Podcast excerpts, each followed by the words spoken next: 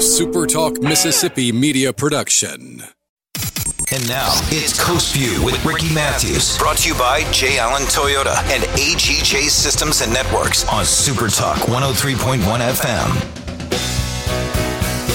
Welcome back to Coast View. You know, I always enjoy visiting with the chamber of directors. I say that all the time, but Tish Williams obviously is no exception to that rule. Her work in Hancock County over all these years is really, really, really important. And uh, I'm so thrilled to have her not only as a regular guest, but a friend and someone I respect greatly. And man, when she speaks about one coast, she means it. She is a, a she understands that each of these communities have incredible diversity, but she also understands when we work together on common issues, we can achieve unbelievable things. And I'm thrilled to to have the opportunity to catch up with her today. So now let's move over to my friend, Dr. Moby Solangi. Now you know him. He's got he wears a bunch of different hats. So first of all, he's the, the president executive director for the Institute for Marine Mammal Studies. We're going to talk about a, a rescue they did recently. We'll come back to that in a second.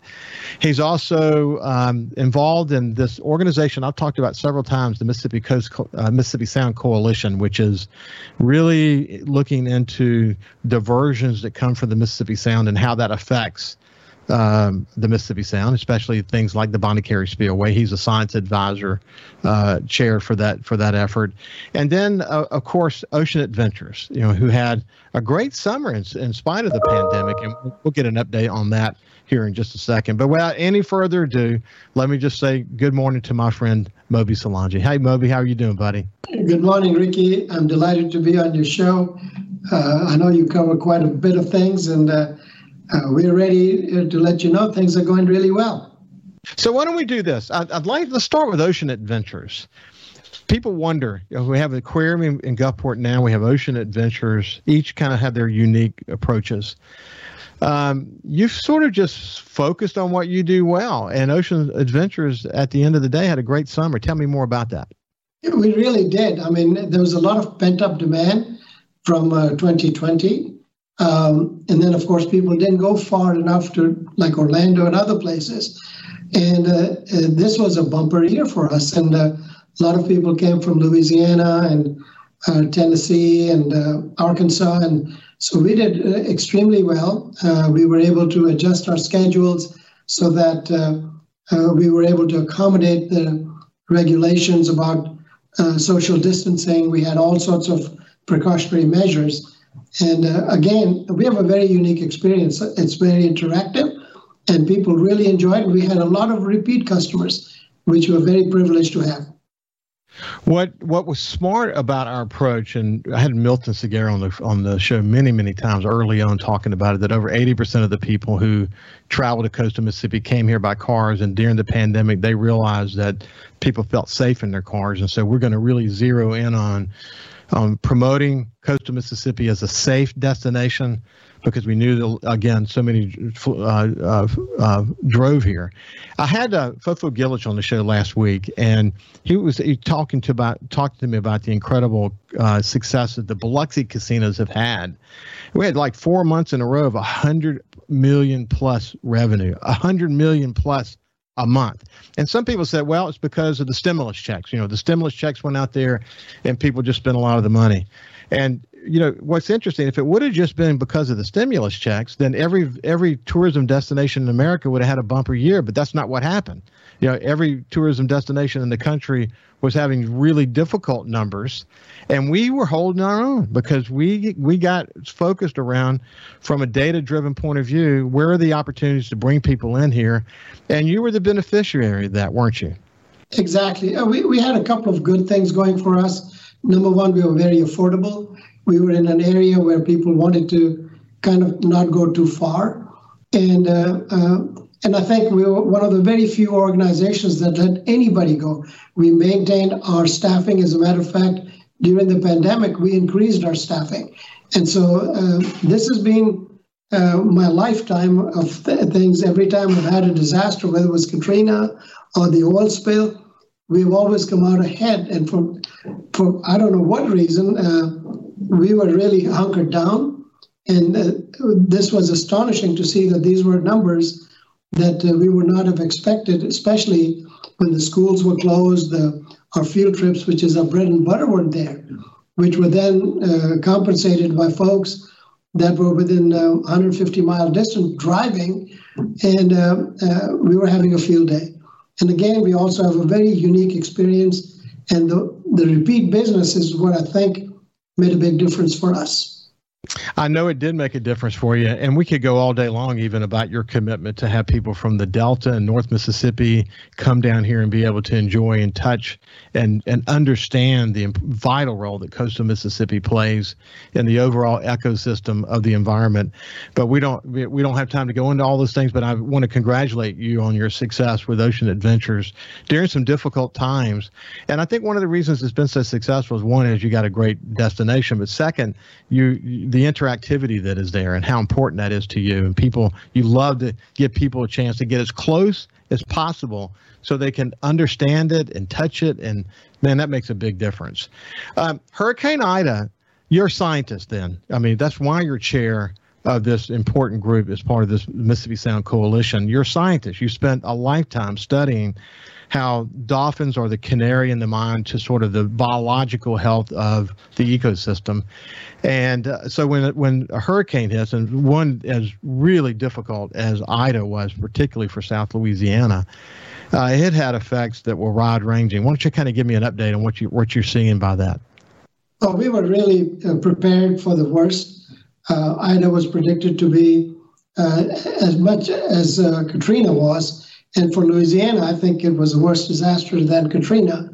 Uh, but, uh, uh, you know, we dodged a bullet. I think we got a lot of rain. Uh, we had uh, no damage. Uh, Louisiana got the brunt of it. And they had also quite a bit of um, ecological damage to their, their systems. There were some dolphins that were found dead in Plaquemines Parish.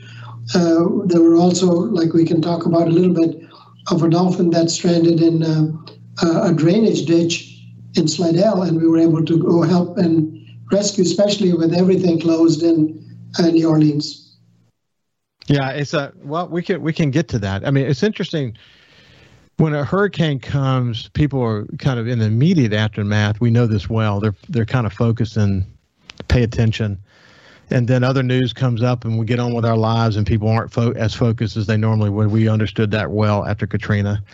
But in the case of Ida, the damage to the bayou and river parishes down further was just incredible. And ecologically, you're talking about wetlands damage. You're talking about, um, in some cases, oil spills. Obviously, every time there's a, a, a boat sinks or a ship sinks, you, are going to have damage from that. But you had some some of the oil rigs that released some oil nothing that's that's gigantic in nature, but when these the, all these things add up and add to real challenges, and that concerns you, I know.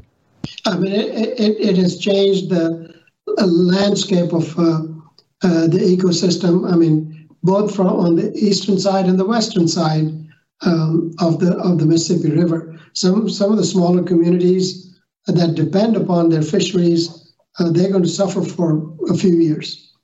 They are definitely going to suffer for a few years. But you know what? They're resilient. You They're bet. resilient. And, and, one of the things that's uh, really interesting, uh, you know, I, I spoke with uh, Lieutenant Governor Billy Nungesser, and one of the things that's going to be really important for Louisiana and Mississippi in the next uh, 15 or 20 years, as we shift to renewable energy and others, oil and gas is not going to be as important as food security if you listen to all the United Nations speeches, and the, the seafood basket is uh, Louisiana, Mississippi, Texas. And I think if we don't take care of our ecosystem and ecology, uh, we're not going to be as much dependent on uh, oil and gas as much as we're going to be looking for food throughout the world. Yeah. And I think that's going to be the key for Louisiana so survival.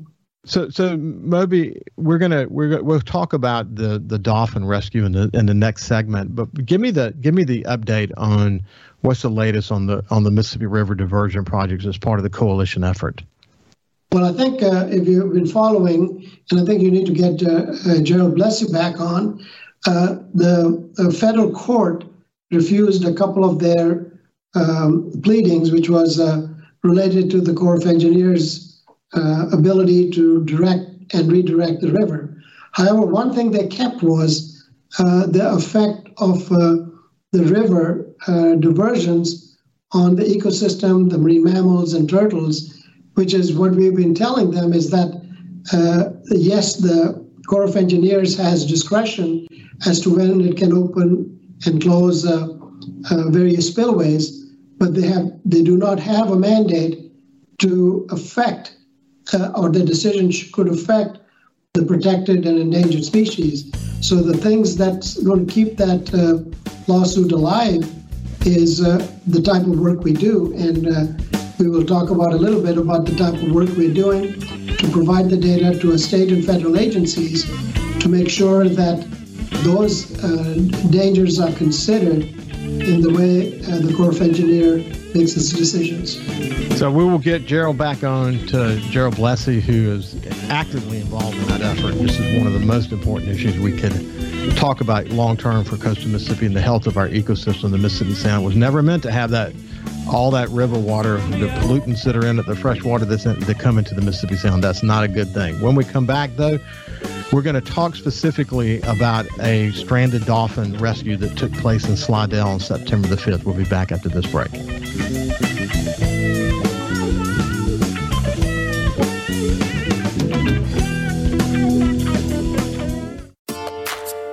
Talking to the people that help make the coast such a unique place to live.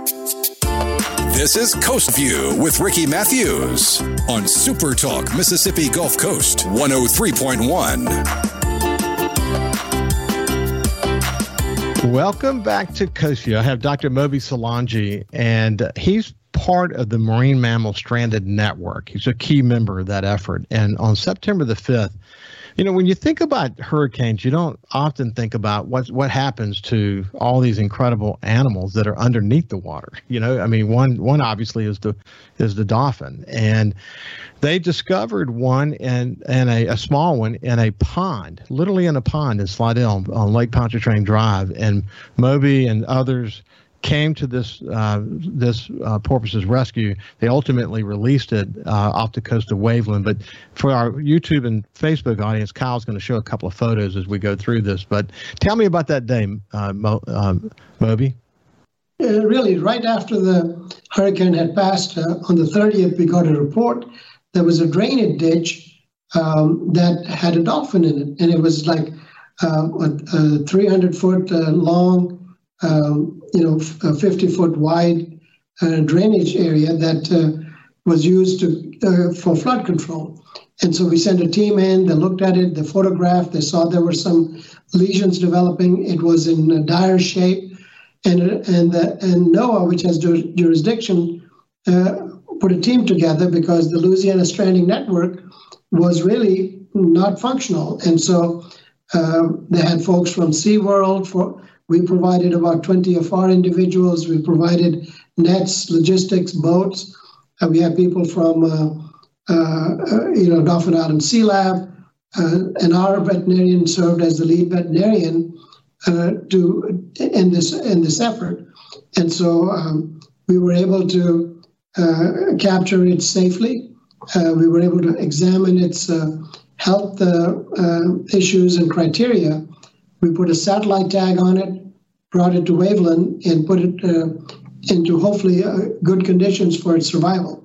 This was a really small animal. It looks like these huge waves uh, pushed it right into the uh, uh, through the uh, Lake Pontchartrain area into one of these drainage ditches. So it, it was a lot of people came, got together, the law enforcement, folks from NOAA and the sheriff's department in Slidell, everybody from the higher ups in Louisiana got involved and asked us to help, in which we were able to participate in this, you know, very unique venture. What, what's interesting about it is literally for the radio audience, it's literally a drainage canal. I mean, think think of your typical Louisiana drainage canal. They had to uh, erect these barriers out of nets uh, in the drainage canal to contain where this animal could go, and eventually were able to get close enough to it where they could they could get it and take it out safely and then uh, as you pointed out, check it out and whatever. But what what it was shocking about the pictures are are the number of people involved in that effort. I mean it. I mean when you say there's a stranded mammal, and in this particular case, it was it was delivered from essentially the Gulf into this, uh, eventually through the Lake Pontchartrain into this drainage canal. I mean, the people t- came out of the woodwork to help in that effort. That's that's the beauty of the stranded network, isn't it? Yeah, and it, again, it's not. It's people think, oh my God, you can put a net and catch it. There's a there's a lot of danger, you know, in uh, uh in in the safety of the people and the safety of the animal. Um, these are, um, you know, air-breathing animals that if they go into a net and you can't recover quickly, they're going to drown on you.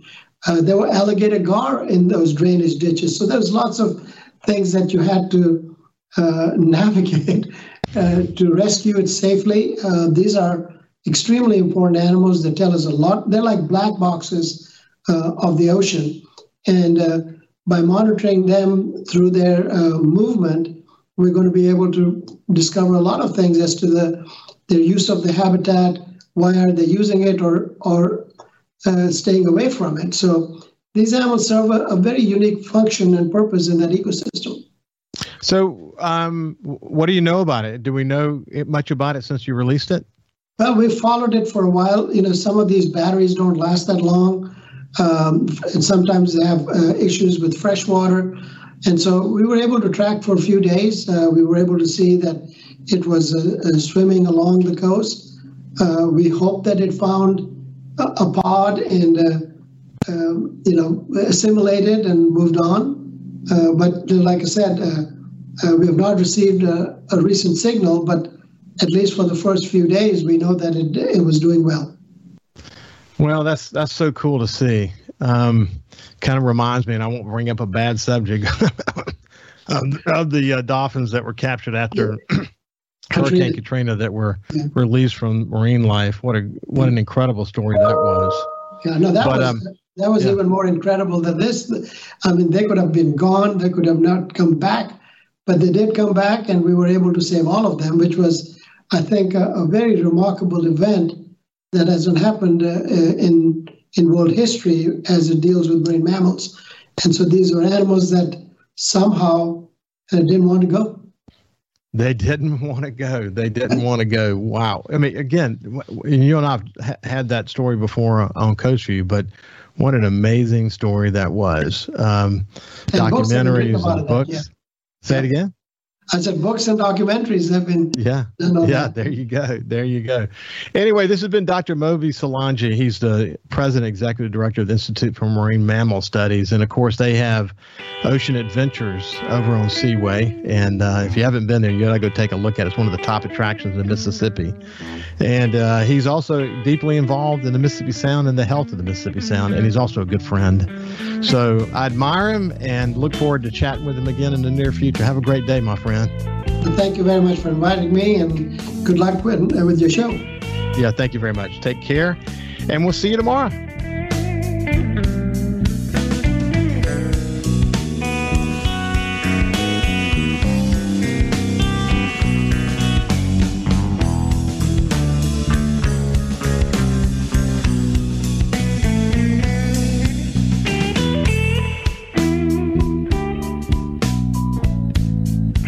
Supertalk Mississippi Gulf Coast 103.1 on Facebook. Facebook.com slash Supertalk MS Coast 103.1.